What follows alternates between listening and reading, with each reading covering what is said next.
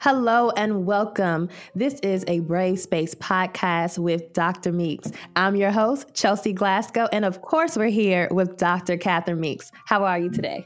I'm well. How are you, Chelsea? Excellent, as always. Uh, thank you so much for tuning in, listeners. Today we have an amazing uh, guest, and so I would love to present her. If you don't know, you need to get to know Barbara Brown Taylor. She is a best-selling author, teacher, and Episcopal priest. And when I say author, I mean she's written over fifteen books, okay? And when I say teacher, I mean her impact has led her to be recognized as Georgia Woman of the Year, Times one hundred list of most influential people. And when I say Episcopal priest, I mean at the heart of all she does is ministry. And so we are so glad to share space with her today. How are you? You doing today, Barbara? Well, I'm swooning from your praise, Chelsea. Thank you. Listen, we are so glad to have you um, and just crack open this conversation.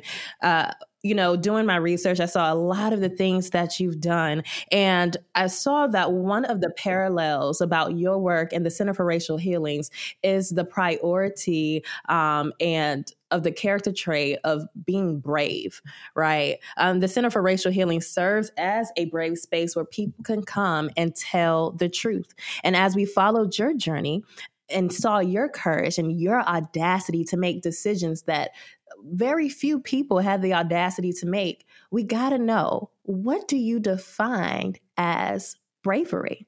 What does it mean to be brave? I guess the slogan is, it it, it uh, means you're afraid, but you keep going, right?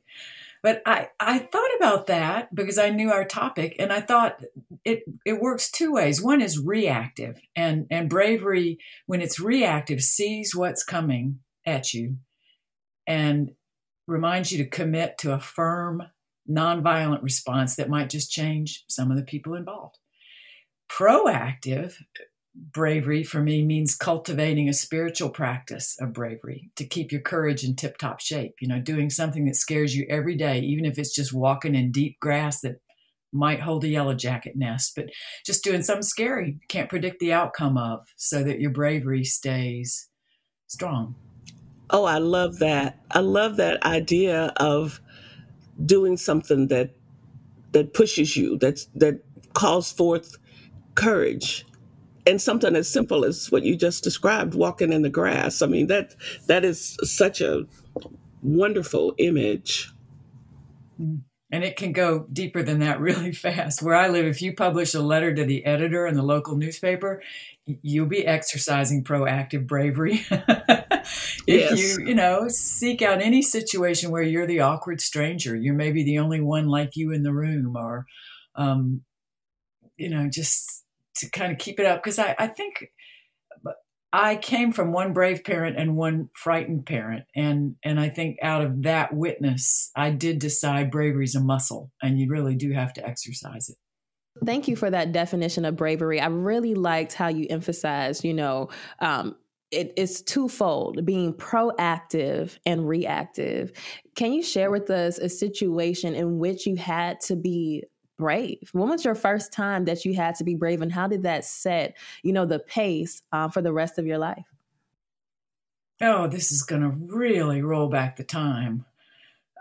But I had the, what, good fortune of going to college when the U S was at war in Vietnam, and when the culture was really in a boiling over stage about everything resulting from four assassinations in the sixties, you know, two Kennedys, uh, a Malcolm X, and a Doctor Martin Luther King. I was coming of age during that period of time. So what I recall was being a freshman in college, and classes were being canceled, and students were threatening to take over the administration building. And it sounds silly now, but my decision was, did I dump all my classes and risk my grades and sit out in the quadrangle with everybody else? Mm, and and I did. And it was exhilarating. And, and Emory actually ended up um, kind of embracing that. And the religion professors were the only ones out on the quadrangle with us. So that was a, a kind of bravery that was immediately rewarded by a new sense of community in in my college that we were practicing civil disobedience, which is a feature of bravery I didn't mention earlier, and that's the communal nature of it and the way we can we can catch courage from each other. It's contagious. Mm-hmm. Absolutely. Um, I, I love that you said you're pretty much talking about the sacrifice that you had to think about, right? Well, am I going to stand for something, or am I going to stand for my grades? Um, and I think a lot of times when we talk about being brave, when we talk about fear, um, we're trying to protect ourselves from something. We're trying to preserve something. And so, you know, is there any advice that you would give, especially in the current times that we're in now? We have to make decisions, right? Do we stand up um, and speak truth to power, or do we keep our good non-defiant without starting any trouble or ruffling any feathers? And I think that's a question um, that we come to today, right? Uh, what does it take to be brave? Does it take sacrifice? What do you have to give up? Gosh, watching the events of the last fifteen months, grades are nothing compared to not being sure if you'll come home alive if you go out to be brave, uh, or not not being sure you won't spend the night in jail if you go out and be brave. So, you know, the stakes of the last fifteen months have really soared. Um, and, and now that I'm thinking about that, I've almost lost, lost track of the question, but I, I do think every person, um, finds a community of bravery, but then has to find his or her own place, you know, within that community. Because honest to goodness, if if I licked envelopes and sent out newsletters with a brave community, I'd give myself at least one gold star for that. You know, though though I wasn't out on the street risking something with some public disobedience that badly needed to happen. Uh, so I don't ever like to throw a high bar out there for people, because they'll just decide they can't do it and quit. And I think there are a lot of ways to be brave, and there are a lot of ways to support people who are brave um, and not be on the front line. So I don't know if that goes directly to your question, but I but I do know, you know, defining the terms of bravery in ways that allow people to decide they are or are not brave is not the point. The point is to to set a, a something ahead of us that inspires us, uh, show us somebody we want to be like or be around or support. And I think the rest of it will grow in that direction. That, I love that, Barbara. And that's one of the things that I've, I find myself every day reiterating to people.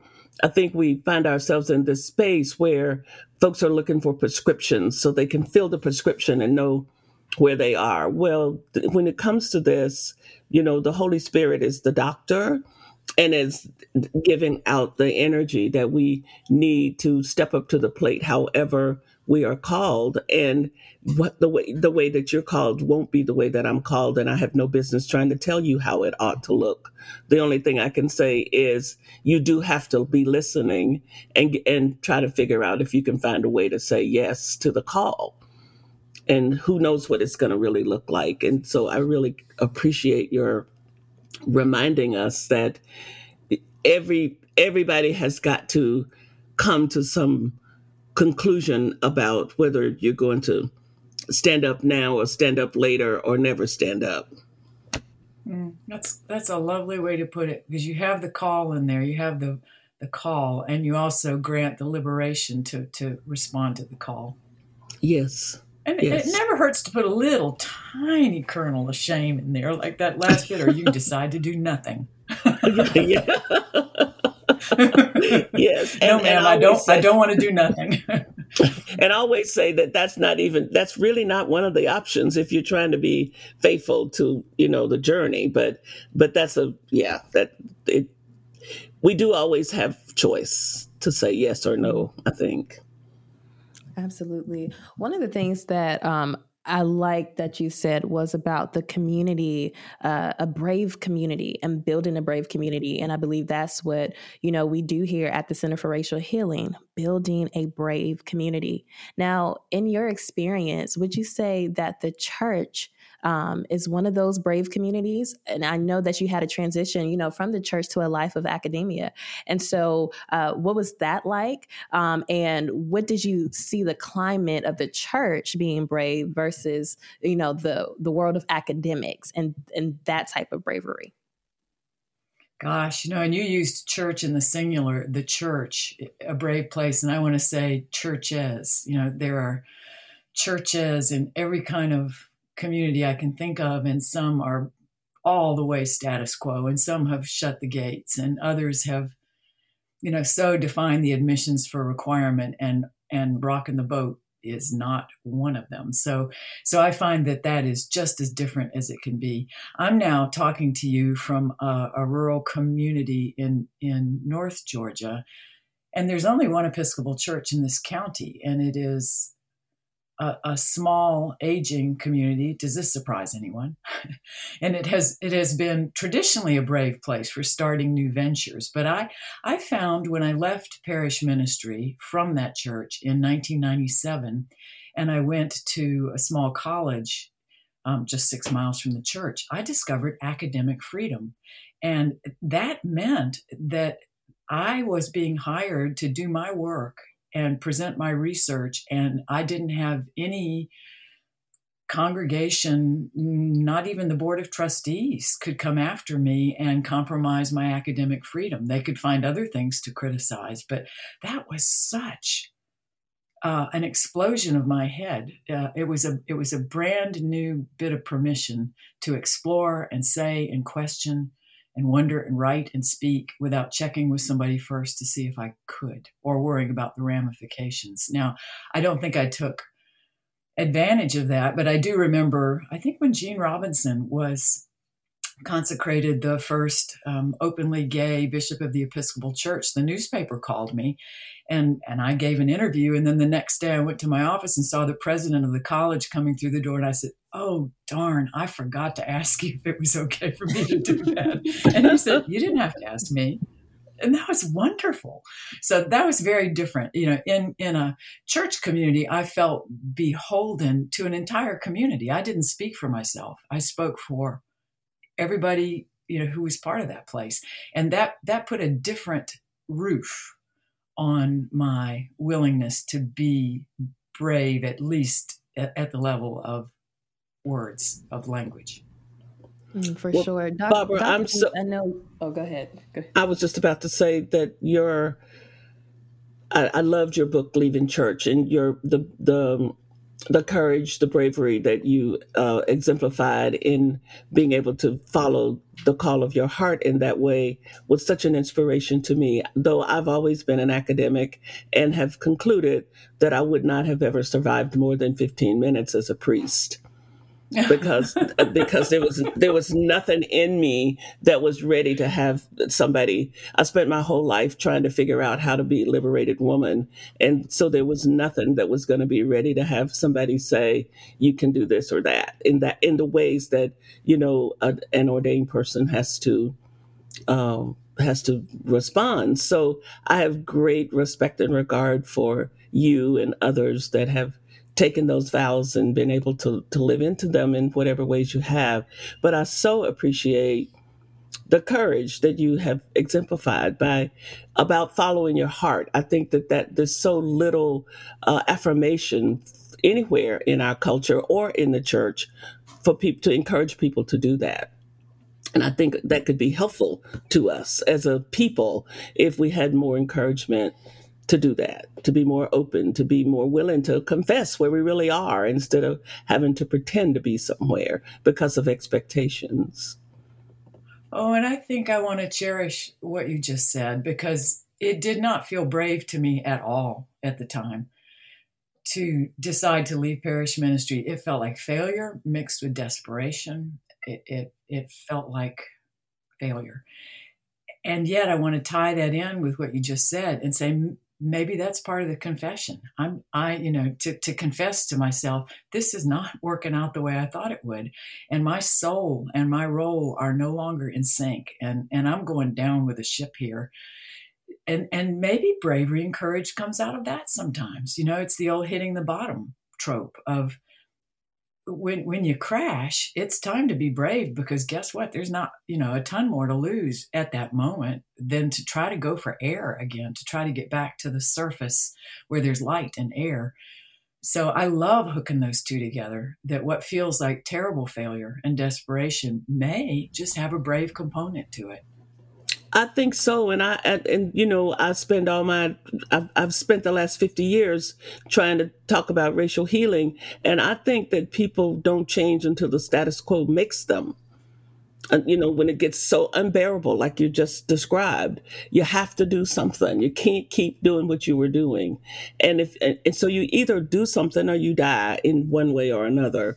And so I, I feel like that, um, I say these days that I'm I'm working to help people's hearts be broken and to help people be disturbed, because I think it's out of brokenhearted disturbance that people look around to see, what can I do to find, to recalibrate, to get into a better place? You know, otherwise you just can stay in the space you're in and and just acquiesce to whatever is going on. And in the case of racial healing, you're acquiescing to systemic racism. Mm-hmm. Mm-hmm. I love that. Broken-hearted disturbance. I'm writing that down. Oh.